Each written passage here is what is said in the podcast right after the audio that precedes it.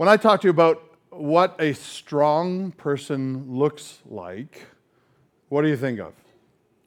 Uh, we're in our, our series on healthy church, and we're going to be talking about leadership today. And um, so I started thinking about leadership really, we, we look at leaders and we expect them to be strong. So sometimes when we think of strong people, we usually think of people with a lot of muscles. Now, in my generation, that of course would stand for Arnold Schwarzenegger. Yes, look at that guy. He was huge. Remember all of the, the yeah, huge. He was, uh, he did all of those uh, uh, movies and, you know, those muscles and, and then he became governor of California and something happened to him. But anyway, he, uh, he would be a strong person in those. Today's day and age, uh, in our culture today, maybe you might think of this person if you thought of, uh, thought of somebody strong. Uh, that might be a person that you think of. And if you were my wife, you wouldn't think of either of those. You would think of this person instead. That would be your favorite guy of all time. You know who that is? The Thor. all the girls go, yes, we know who that is. Look at that guy. Yeah, he, he, uh, he ballooned up pretty quick, so I think he had a little bit of help.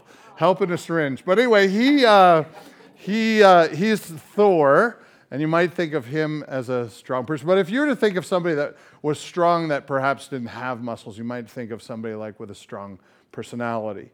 Or maybe you'd think of somebody with strong character. Maybe you think of your mom or your dad. You know, they were strong for one reason or another. Let's, let's not keep looking at Thor. Let's go to something else.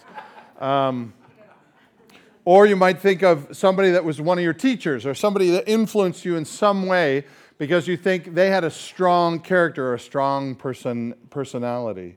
It doesn't have to be muscles. Um, it's amazing to me how some people are strong and yet they're not that big on the outside, like the pastor in Korea uh, that we had um, had time to spend with last week. Uh, some people you might think would be strong would uh, be uh, counselors of marriages. Maybe they would tell other people how to have strong character or how to have strong relationships within a marriage. So I, have always wondered this. I, did, I was able to do a little bit of research, and I've always wondered like how many marriage counselors or marriage therapists or psychologists that specialize in marriage relationships, how many of them actually have broken marriages themselves? Um, you ever wonder that? I, am just sick and think of it that way. But I thought, uh, I thought I'd look that up. 25 percent of marriage counselors, marriage therapists, people that specialize in telling other people how to have strong relationships. In that profession, 25% actually have divorce or broken marriages themselves. And it's interesting that profession wise, that's one of the highest professions that actually has marriage issues, are the ones that you would uh, think would tell other people. By profession, counselors, therapists, psychologists that specialize in marriage, um, it's almost it's about 23 point something percent. How about fearlessness? Like maybe somebody's strong if they're fearless. They go into battle, they, they, they, they pick up the sword and lead others to face troops on the enemy side.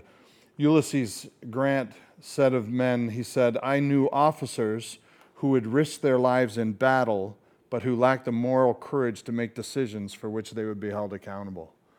And so, while they'd be strong on the battlefield, marching into the face of the enemy, fearless, in their own lives, they have some moral issues that would make them not so strong.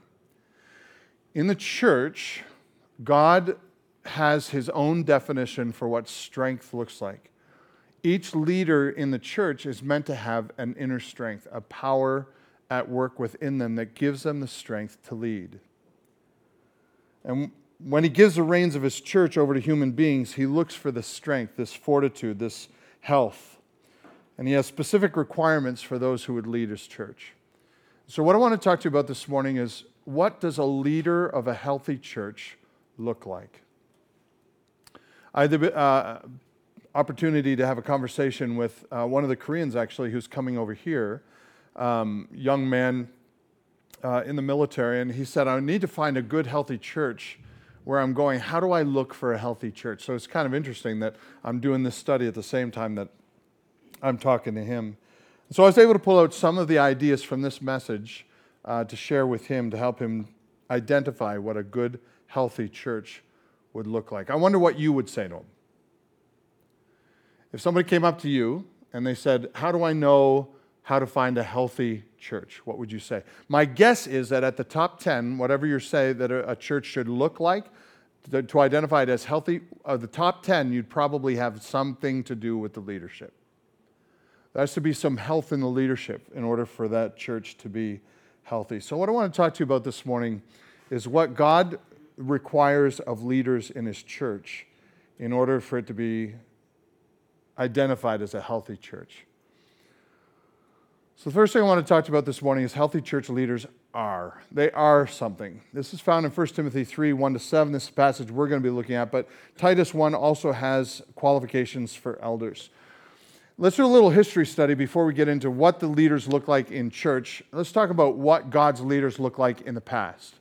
In the Old Testament, there were elders who led Israel. These elders were never given a job description, like you need to match this, um, uh, these qualifications in order to be an elder. We're never given that in the Old Testament. However, we are told about elders and how they operated in the Old Testament.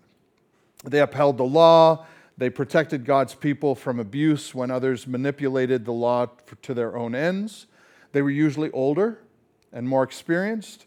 They were wise in the knowledge of God, and they were able to teach others, to guide them to know how to live their lives in a way that would please the Lord. Two of these stand out in the Old Testament as outstanding characters of what elders should look like. And those two people, in my mind, that would come out would be Joshua and Caleb. These two guys were amazing. Did you guess that? Mark, did you guess that? Yeah, Joshua and Caleb. They rise to the top. Why? Because they were of the 12 spies that first went into the, into the uh, promised land. Now, the promised land was called the promised land because God promised the land to the Israelites, right? It's like not some breakthrough idea of what we're going to call it was, was literally a land promised so they're going what should we call this place oh yeah promised land so it was promised to the israelites Joshua and Caleb believed to their core that this land, if it was promised by God, it would be delivered by God. But of the 12 people that went in to spy out Canaan, two of them came back with a good report. How many came back with a bad report? Can you do your math? 10. 10 were bad and two were good, if you know that song, right? Joshua and Caleb were the only two that came in with a good report. Everybody else went into the land and they saw the giants in the land. They, they saw how beautiful the land was. It flowed with milk and honey, which means nothing to us today, except in that day, it really meant it was lush. It was beautiful. Grapes the size of footballs. They said it took two men to carry the grapes back to the, back to the camps. And they, they spied out the entire land. But the only thing they saw that made them believe something to doubt, enough to doubt God's word was they saw with their eyes the size of the people in the land. And they said they're huge, they're giants, they're like Arnold's, Arnold Schwarzenegger, Rock. They all, they all look huge. We're not going to be able to take the land. So they came back and they told the people that. And because of that, and Joshua and Caleb were going, no, no, no, no, don't listen to these people. They're, they're whacked. This is the promised land. Let's believe that God gives it to us. Let's go in and take it. But the 10 said, no, no, no, they couldn't do it. And so they took a vote and they believed that they couldn't. And for 40 years, they wandered around in the wilderness in misery. Now, you would think that Joshua and Caleb, um, maybe you wouldn't, but I would think that whole time Joshua and Caleb would have a bad attitude, right? 40 years. They'd look at those 10 guys and they'd think to themselves, you gotta be kidding me. I, I gotta sleep in the desert again because of these jokers? I, we could have went in there, and I believe we, we, we said we could go in there 40 years, and people are dying, and people are dying, and they're get, getting attacked, and they're getting abused by the people around them, and it's, it's misery for 40 years. After 40 years, you might think that Joshua and Caleb would finally lose their resolve a little. They'd be maybe a little bit bitter, maybe angry, maybe forget you, we're going to do our own thing. But at the end of 40 years, Moses dies, and they're about to cross uh, they cross the Jordan, they're in the promised land. Now they're about to divide and conquer. Joshua gathers up all the leaders, Joshua chapter 24, gathers up all the leaders, and he said, gives them one more inspirational speech. And he gives them a history of Israel. He said, Remember, we were in the wilderness and we, we worshiped these gods, and God was, God was gracious to us. And then we were, we were in exile. We were, we, were in, uh, we were enslaved in Egypt, and God rescued us. And he was constantly pointing to God and gave them a, a history it. And remember, we said we could have went into the promised land, but we were disobedient, and, and we, didn't, uh, we didn't believe that God would, pro- would go fulfill his promise. And so a bunch of us died out in the wilderness, but now is our time to go into the wilderness or go into uh, Israel. And by this time, Joshua is old and he knows all of the people around him. And he gives an outrageous message. And you know the message because most of us have memorized this verse before. But he stands up in front of all of these children of the unbelievers, all of these children of the idol worshippers. And he says this If it is evil in your eyes to serve the Lord, choose you this day who you will serve whether the God your father served in the region beyond the river, or the gods of the Amorites in whose land you now dwell, Canaan. But as for me and my house, church, we will serve the Lord. He didn't lose his resolve. He was firmly set. He believed that God promised, God carries through. And you see the character of a leader. The character of a leader of God's people believe the promises of God are true. They trust him, they don't lose their stamina, they don't lose their steam, and they, they, they lead others to follow in the ways of the Lord. These are outstanding elders. Now, by the time you get to Jesus' day, the elders have turned extremely political. In fact, the high priest bribes his way to become a high priest. He doesn't even have to be of the right tribe anymore. It is all political. You're bribing Romans to get what you want. It is all corrupt. And in Jesus' day, you have the Pharisees who lead the people, and the elders follow the Pharisees. They side with the Pharisees. They were a part of the crowd. They no longer lead, they've become corrupt. In fact, if you didn't know this, when the Pharisees led the people to cry out for Jesus' blood, the elders backed them up. It was the elders of Israel who called for Jesus' crucifixion. We know this because when Peter has a chance to preach in Acts, Peter boldly stands up and in front of the elders, Peter the fisherman, who is not an elder of Israel at all, Peter the fisherman who betrayed Jesus, Peter the fisherman stands up and says in Acts 4, verse 11, This Jesus, he's talking about Jesus to the elders, he's proclaiming the gospel, and he says, This Jesus is the stone that was rejected by, isn't that something? This Jesus is a stone that was rejected by you, the builders, the elders. You should have known better. He has become the cornerstone, and there is salvation in no one else. For there is no other name under heaven given among men by which we must be saved. And in this passage of Scripture, he points his finger at the elders and he said, You know the Jesus I'm talking about? He's the very one you crucified. Bold. And so by the time we get into the New Testament, God redeems the idea of elders. He's always loved the idea of having his people led by flawed people, elders. And he doesn't want them to be corrupted, and so he lays out the kind of character that churches should look for in their elders. He redeems this idea by giving us a character list, a job description, as well as qualifications that you should have in order to fill this. And here's the next slide. I'm not going to read them all to you, um, but these chosen that God has to lead his church are to meet all of these qualifications. Well, we'll go through them. Above reproach, one woman kind of man. That means they, their heart is driven toward one woman and everybody knows it. Uh, Self controlled, men of good judgment, well behaved, hospitable, able to teach, not addicted to wine, not belligerent, gentle with others, peaceable, free from the love of money, good managers of their own households. Sorry about the spelling there. Not new convert, good reputation outside of the church. They have children who behave. They are not quick tempered, they are law abiding, devout to God and His word, and have the ability to hold fast to the faithful word in order to use it to rebuke and exhort. This is a compilation of these two passages of Scripture from 1 Timothy 3 and Titus 1, and this is what an elder in a church is supposed to look like. Now, keep in mind, this list is not something that somebody should be reaching for. This list is something that somebody should already be before they lead God's church. And so when the church looks around and, and we are to say, hey, who is eligible to lead this church? Who's eligible for an elder? Because we need more elders. I'm hoping to get two more by the end of this year, and I'm a little behind. But anyway, um, I'm hoping for that. I'm praying for it. But we need more elders to help in this church. And if we do that, they are to be people that have already met these qualifications. In other words, I'm supposed to look at you and I'm supposed to say, hey, church, we need more elders. Could you help me choose some? And every one of us should be able to say, you know what, one person or two people, whatever, raises to mind because they demonstrate these characteristics already. This is not a hope chest list. This is not something that they hope to attain in the process of doing the job.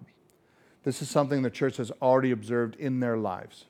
And so everybody would look at them and say, you know what, this person would be good in this role. This is not a bucket list. This is a list of somebody in the church who is already demonstrating this kind of character, and this is strength to God. This is muscles. Now, this is necessary because when you lead in a church, when you're an elder in a church in particular, you are more accountable. Not accountable more to the people, but accountable more to God. I am responsible as an elder in this church for what I do to God more than I am to you. Now, do I want to make you happy? Sure. Is it possible to make you all happy? Nope. It'll never be done. And as the Lord grows us, it'll even get harder. You will not get your way every time. But that's okay because in a church, we learn to live and work and submit to one another, to serve one another. That's why in Hebrews 13, verse 17, it says this Obey your leaders and submit to them, for they are keeping watch over your souls as those who will, what church? As those who will have to give an account. Elders have to give an account to God for how they lead. Just like if you're a parent, you will give an account to God for how you lead your family. Elders have to give an account to God for how they lead the church. That's a heavy weight, don't you think? This is a weight that I'm aware of, probably not as much as I need to be, but enough to put a little bit of fear into my heart. Because I'm not primarily accountable to the church family, elders are primarily accountable to God. Now, do I want to make you happy? Sure. Do, do I want to be able, but, but it's my, it's my goal to make sure that we work together so we can use our gifts so that we can please the Lord first. He's the one to whom I, and you, by the way, must give an account. Elders go astray. And when they go astray, given that it's a sin that they're not repentant for, even then there's a higher accountability. Did you know that? If there is a sin in the church, it rarely will get told to the whole church. But if there is a sin that is an ongoing, unrepentant sin in the heart of an elder, so that they're disciplined for it, it has to go before the church. Look at this passage in 1 Timothy 5. Let elders who rule not, uh, who rule well, be considered worthy of double honor, especially those who are laboring in preaching and teaching. For the scripture says, You shall not muzzle and not. Oh, sorry. I went ahead. Did I skip one? I'm sorry. Go backwards one. I'm sorry. As for those elders who persist in sin, rebuke them in the presence of how many people, church? Rebuke them in the presence of all. Why? Because the rest of us need to stand in fear. What does that mean? God disciplines those he loves. And sometimes that needs to be made. If it's an unrepentant, blatant sin, you can read about it if you want to in 1 Timothy 5. But that's the accountability that an elder has before God. The opposite is true, by the way. Those who are led by elders are responsible to be humble and follow their leadership. That brings me to the next verse that I started earlier. Let elders be who rule well. Oh, sorry, it's my jet lag. 1 Timothy 5:17. Let's try it again. Let the elders who rule well be considered worthy of double honor, especially those who labor in preaching and teaching. For the scripture says, You shall not muzzle an ox. That might be not much of a compliment there, while it treads out the grain, and the labor deserves his wages. So, elders who rule well in the church would be considered worthy of double honor. Now, that doesn't mean like they're to be like more respected than everybody else. It just means that they're to be given more grace. Maybe we'll say it that way. It's not a hierarchy in the church, but it's an understanding that those who lead are held more accountable. And so we need to lead well, and the church needs to follow well. So that's what church leaders are. What do church leaders do? Church leaders primarily are called to two things. Elders in a church are called to feed and to lead. Easy to remember. You want to say it? Feed and lead. Feed and lead. This is found in the names that elders are given in Scripture. There are three primary names that are given in Scripture. One, uh, one is kind of like not really a, a name, it's just kind of the general conglomeration of elders. But the other two are different names that describe what elders do. Here are the three names. The first is called presbyteros. What does that sound like to you? Presbytery, yeah. So the presbytery is a group of elders. So if I was an elder with other elders in the same room, you would say you would look at them and say, "Look at all the presbyteros." All right, so they're they're all one group. It's a presbytery, a group of elders. So that's just a group. Here are the other two, episkopos. Now, episkopos is the function that an elder does. An elder episkoposes, in other words he gives oversight to the church, which is what episkopos means. We'll talk more about that in a minute. The third one is poimenos.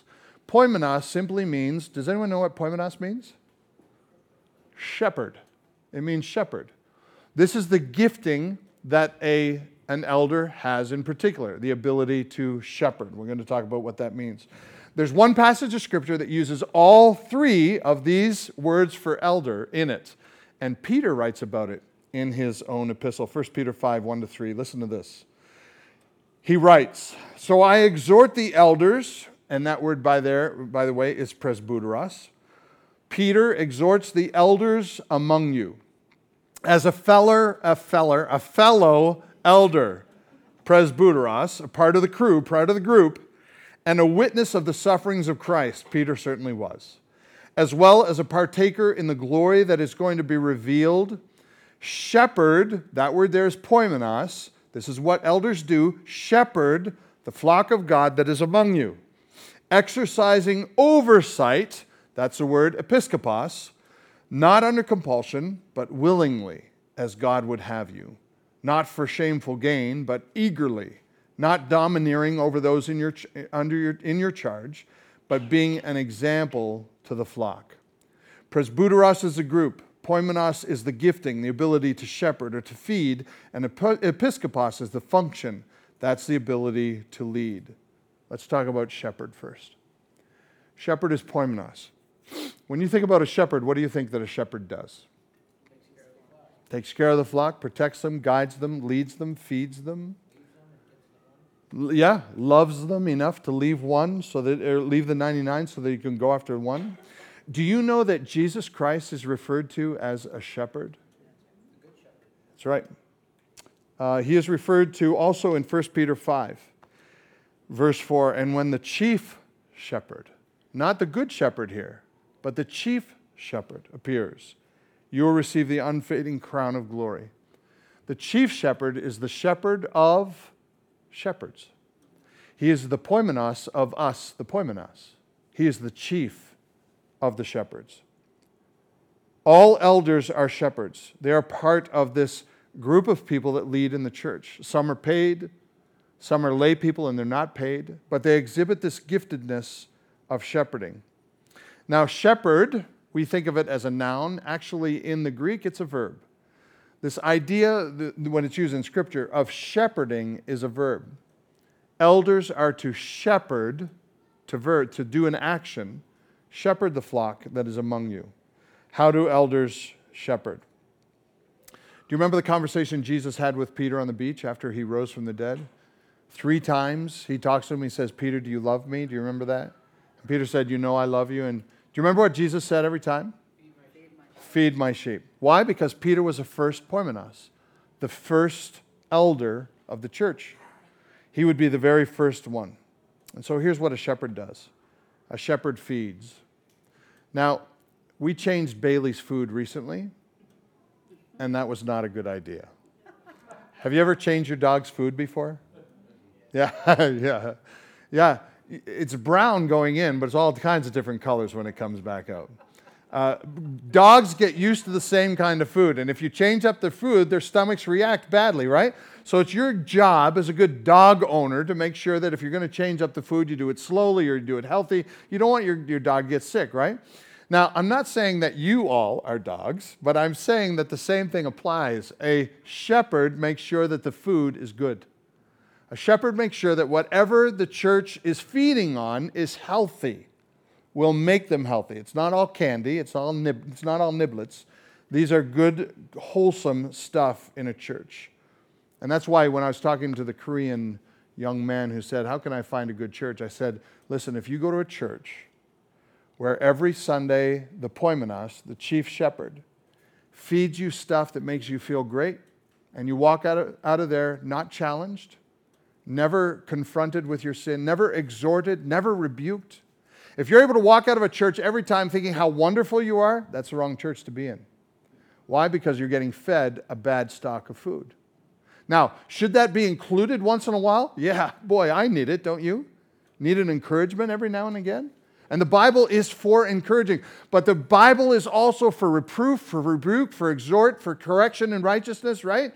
That the man or woman of God may be perfect, equipped for every good work. So if you are in a church where the poimenos is feeding you stuff, when you walk out, you feel full and bloated every time and never feel like, oh, I need to work on something, you probably need to think about getting into a different church. If you feel like I challenge you once in a while, that actually is a compliment because I want to make sure that you are as challenged as I am when I write the messages, so that when you hear them, you're challenged as well. The Holy Spirit uses the Word of God for encouragement, but also for correction, for rebuke, for instruction in righteousness, so that we can be equipped to do the work of God. A shepherd guards.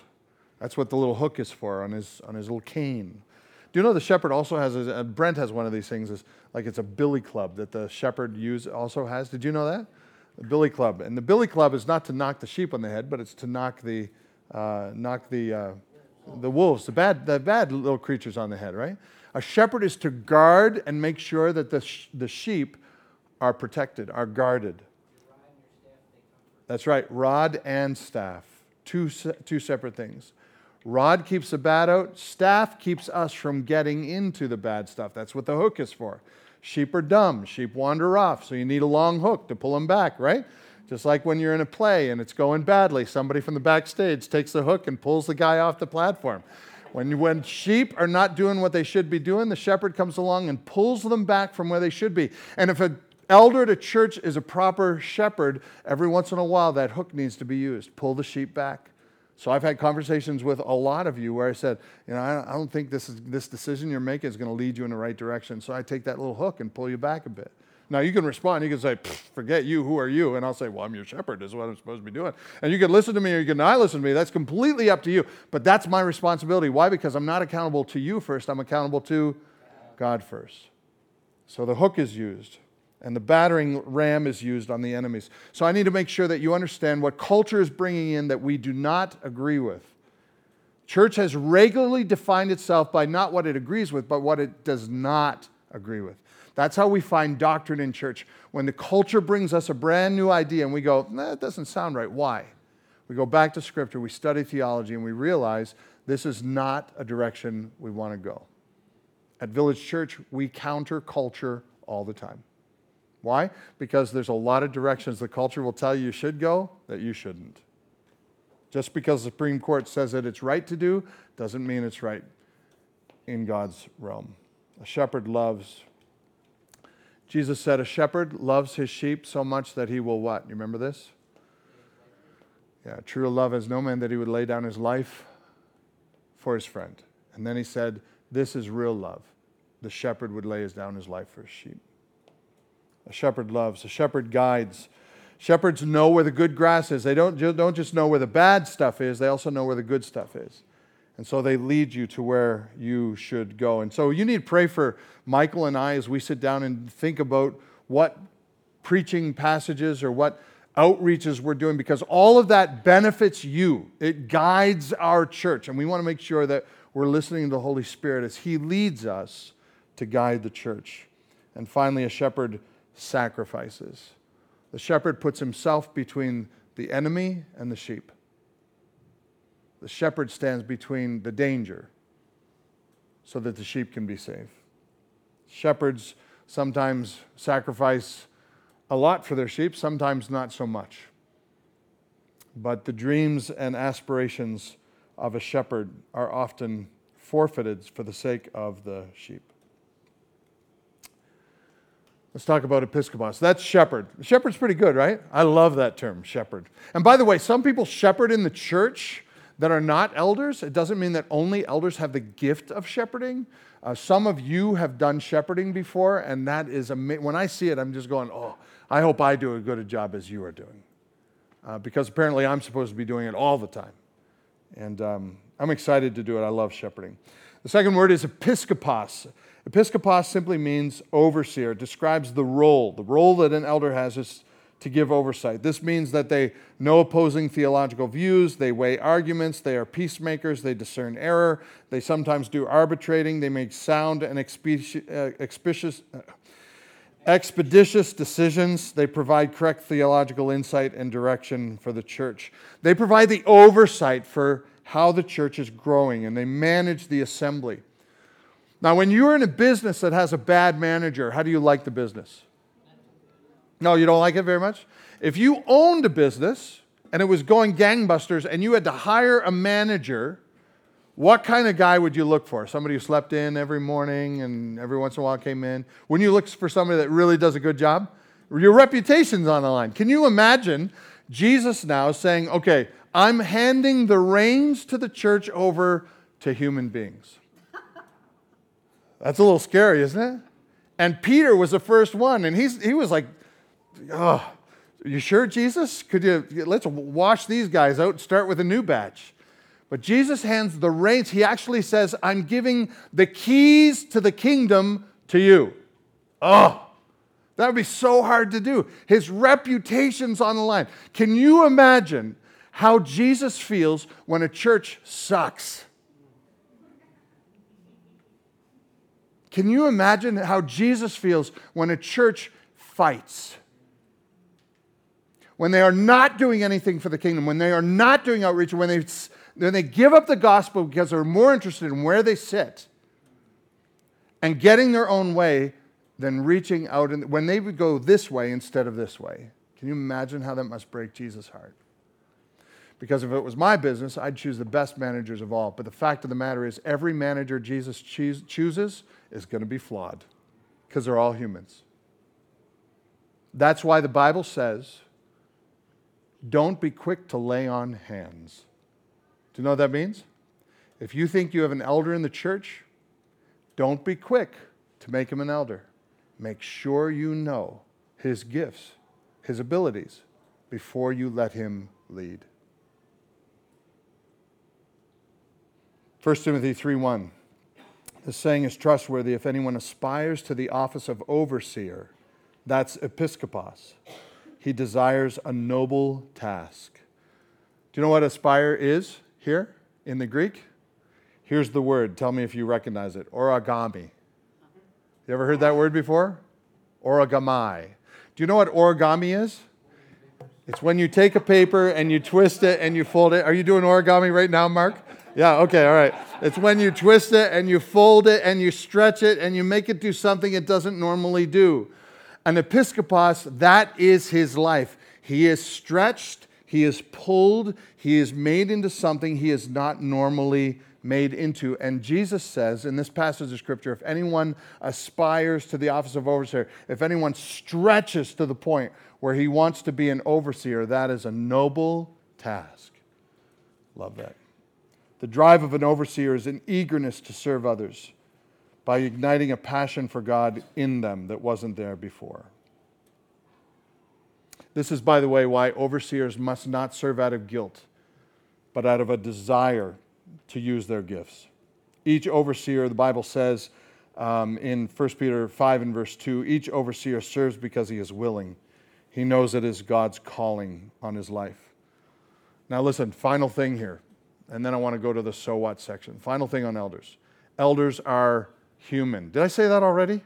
I really want to highlight that for you this morning because if you don't think I'm human, you don't know me very well.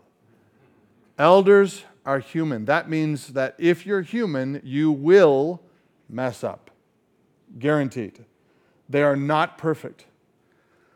But elders are, are meant to be submitted to by a church.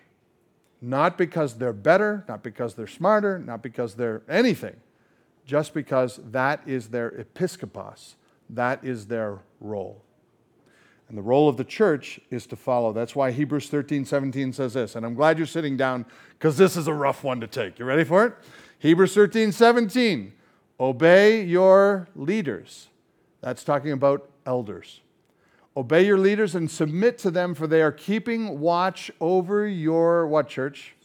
Oh my, that is a heavy responsibility. As those, here we have it again, who will have to give an account. Let them do this with joy and not with groaning, for that would be of no advantage to you, right? So let them do that with joy. Human beings take care of God's family and they will make mistakes. All people are flawed, and elders might be at the top of that list. Their flaws are out there for all to see. A choir director was preparing a concert when he stopped suddenly and said, I've got to tell you this right now. Eight years ago, when I was directing another choir in this anthem, they all made the same mistakes you're making. A voice from the back of the choir called out, Same director. That's funny, isn't it? All men are flawed, and they will make mistakes. Elders know this better than anyone else. And by the way, Peter, the first elder, knew this better than any of us. Peter denied Jesus. He knew how flawed he was. But with boldness, he fulfilled his role of being an episkopos, an overseer. He knew he was gifted, he knew Jesus gave him this responsibility, and he fulfilled it very well. This is a high calling, and it demands strength and health from the men who lead. Now, where does that leave us? Well, two things I would highlight for you. First of all, trust. Trust that God is doing something in and with your elders. Whatever He's doing in my life, you probably already know because um, you all know me better than a friend. Uh, we're family. God knows what He's doing, and He will give you the elders that you deserve.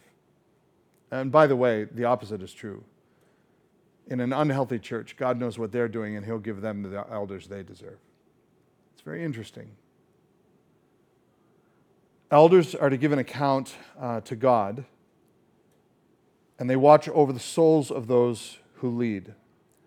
So trust that God is doing something with them and respect them in, their pro- in the process of how they do their work. Um, 1 Thessalonians 5.12 says, We ask your brothers to respect those who labor among you and are over you in the Lord and admonish you. That's elders. And to esteem them very highly in love because of their work. Uh, please, please keep in mind, you don't esteem them highly in love because they do a good job, right? You esteem them highly in love because what? Because that's, that's what they're doing their work, right? And so, what do you need in order to follow a, and to, uh, uh, to be a, a church under elders? What's the primary thing you need more than anything else? Yeah, I would say trust and humility. Humility to submit. Um, in fact, 1 Peter 5 finishes this way 1 Peter 5 5. Likewise, you who are younger, be subject to the elders. Clothe yourselves, all of you, with this key word, with humility, because you can't serve and lead and use your gifts and follow in a healthy church without humility. With, so clothe all of you with humility toward one another, for God opposes the proud, but gives what? Grace, grace to the humble. You want more grace? Yes. More humility. Now, here's where the rubber meets the road because there's more at stake than just our options to follow a human being. In a healthy church, there's more at stake than just an option to follow an unhealthy human or an, an unper, imperfect human being. The health of the entire church is dependent on the elders being free to do their work and being supported by the church to do it. If it goes south, the church will become unhealthy. Strong church leaders start with healthy local church families. Where do leaders come from? They come from the church. I was able to find my giftedness in serving in the church. You are able to find your giftedness serving in the church. Unhealthy churches will bring out unhealthy leaders. Unhealthy leaders will give birth to more unhealthy churches. Healthy, healthy churches will bring forth healthy leaders. Healthy leaders will create more healthy churches. See how that works? So if you want a healthy leader, start with you. A healthy church is what is necessary. Church leaders who are healthy in the inside help and heal. Church leaders who are unhealthy on the inside hurt and frustrate. Churches who are healthy on the inside are able to do healthy things. Churches who are unhealthy on the inside will constantly do unhealthy things. The directions of the leaders and the direction of the church are intimately linked. So there's a lot riding on this. My goal is that we would have a healthy church. So I need to be a healthy leader, and you need to be healthy church congregants. That means we all need to be working together, using our gifts in healthy ways. Submit to one another in humility and trust that God is doing work in the lives of others around you, just like He's doing it in you. And if you doubt any of that or you can't do it anymore, pray for grace. Because, boy, I need you to give me a lot of grace. And you need me to give you a lot of grace. So here's three key ways to create healthy church leaders. One, you must plant small seeds now in your own church in order to begin growing healthy church leadership later. Healthy churches don't manage healthy leaders. I've been in churches where the church thought their job was to manage me so that I could be healthy. that's, that's not how it works. Healthy churches don't manage healthy leaders. They grow, healthy churches grow from the congregation up. That means that healthy churches must have healthy congregants. Ephesians 4:11 says this is the job all members are to lead to some degree. God gave some apostles, prophets, evangelists, some shepherds and teachers. Why? To equip the saints for the work of ministry to build up the body of Christ. In other words, each church has ministers that must grow healthy in order for the healthy leadership to be more healthy. The health of a church is dependent on all of us, in other words. It's not just dependent on the leaders. At Village Church, we have all kinds of leadership opportunities. If you haven't de- decided where your gifts are best used, keep working around, keep shifting around. If you're working in one area and you're thinking to yourself, I don't like this anymore, it's not as fun as it was anymore, I don't have the fulfillment, try something different. There's all kinds of opportunities. You can be a deacon. I'm looking for deacons, by the way. Oh, I need some help in this area. Deacons are wonderful servants. They're gifted to serve first. And so if you are feeling uh, called to try something different, this might be your opportunity to use your gifts maybe in the area of deacons. Deacons are as a biblical function. And many of you already are qualified to be deacons, but you haven't stepped into the role yet. I'm looking for deacons. Repeat after me. Craig is looking for deacons. Pray about it. I need deacons ministry directors. We have incredible, if you're a ministry director, raise your hand. Ministry directors, yeah, there's quite a few sitting around. You guys are awesome. These guys do all kinds of work in different areas teachers, apprentices, community group leaders. We have several of those, children's leaders. All of us have this, this unique ability to use our giftedness to bless one another. As each person uses their gifts, the healthy, healthy, the healthy atmosphere of the church becomes more and more healthy. Churches are made healthy from the bottom up. Um, and if you're not using your gifts, by the way, you'll never figure out where your gifts would best be used. So use your gifts in one area, try something different, try something different, and before long, something will click and you'll go, This is what I was created for. And you'll, you'll have fulfillment. Sometimes that changes depending on where we are in life. Um, but there's a, there's a giftedness that every person has, one major gift that is meant to be used in one area in the church to primarily bless the church. You are given a gift to serve primarily the church. Now, you may use it to serve the outside community, you may use it for different things, but primarily in Scripture, it's meant to be used primarily for the church. Healthy churches find, stand the best chance of finding healthy leaders. Dysfunctional churches will always birth dysfunctional leaders. Number two, you must attend and contribute to local church life regularly in order to contribute to the healthy church leadership. In other words, if you ain't here, the church will not be healthy. If the health of the church is dependent on all of us working together and using our gifts like they should be used and following the roles as they're meant to be played, you need to be here. And if you're not in a church regularly, then you're not going to be healthy. It's like eating once in a while. you know, it's, it just it won't work. You have to nourish your body continually, and it's not enough to get uh, you know Billy Graham over the television set, although that's really wonderful and good. But you have to be interacting in a church, using your gifts, admonishing one another, um, uh, fellowshipping with one another in order to grow healthy. I'm, I'm a little apprehensive about this next generation coming up because I wonder how they understand the health of their own Christianity is dependent, the health of their own spiritual life is dependent on them being involved, participating in a local church. Number three, you must find your gifts and use them to serve others in a local church right now if you want a healthy church later. Maybe God is prompting you to use your gifts in some area so that you can discover who you really are meant to be in the church. So it might begin small. How would a pastor ever know that he has the giftedness to shepherd a church unless he begins small?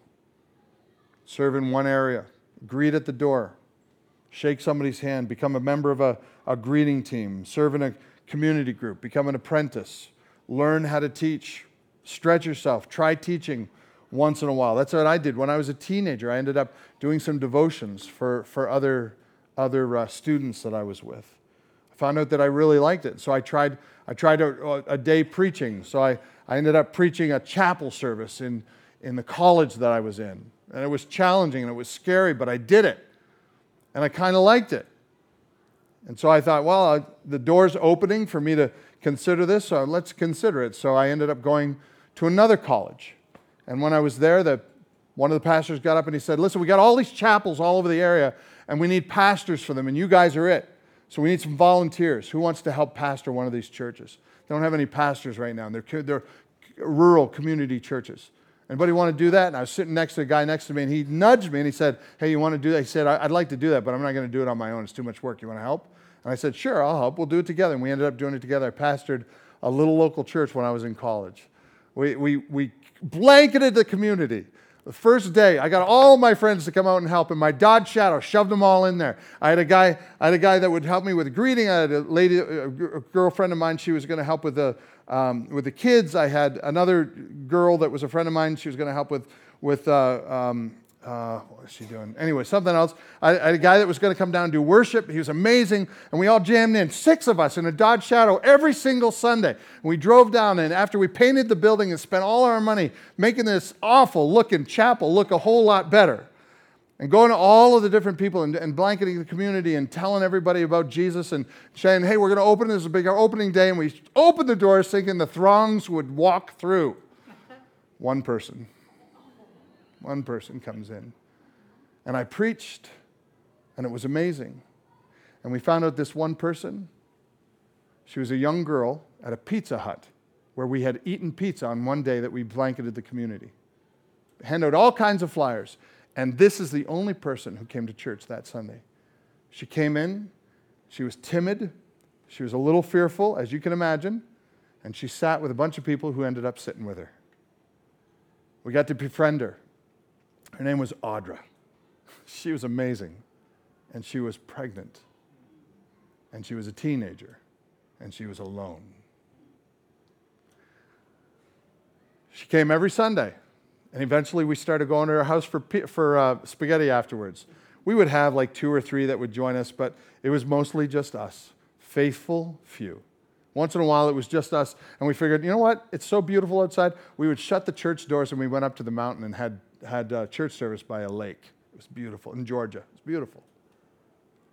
The day came for her to deliver her baby, and you know who was there to help her deliver the baby? Her church. Her little tiny church. The girls that were I jammed in the shadow with me to go do ministry every Sunday were the only ones there when she gave birth to her baby, and we celebrated with her.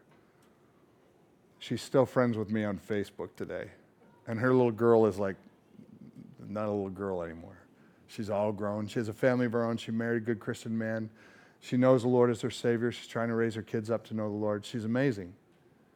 Our whole purpose in doing that church, I'm sure, was just for her. But maybe there was one other purpose, and that was to give all of those kids in that Dodge Shadow a chance to use their gifts and figure out where the Lord might use them in the future. And I think, had it not been for that little tiny white church in the middle of nowhere, Georgia, it might have been the name of the town we were in, middle of nowhere, Georgia. I don't think I'd ever be a pastor today. And you'd have an empty platform right here. Or you'd be in another larger church or something else. But the reason we're all here today is because God stretched me and I submitted and used my gifts and found out where I was gifted. And hopefully, He can still use me. You're the same. Be stretched, use your gifts. Who's to know if you would be the next leader in this local church? Did I mention I need deacons? I said that, right? All right. Need de- I need elders too. God needs this church to grow, and it will grow from the bottom up. That's why we're looking together for who will be the next leader here in this church.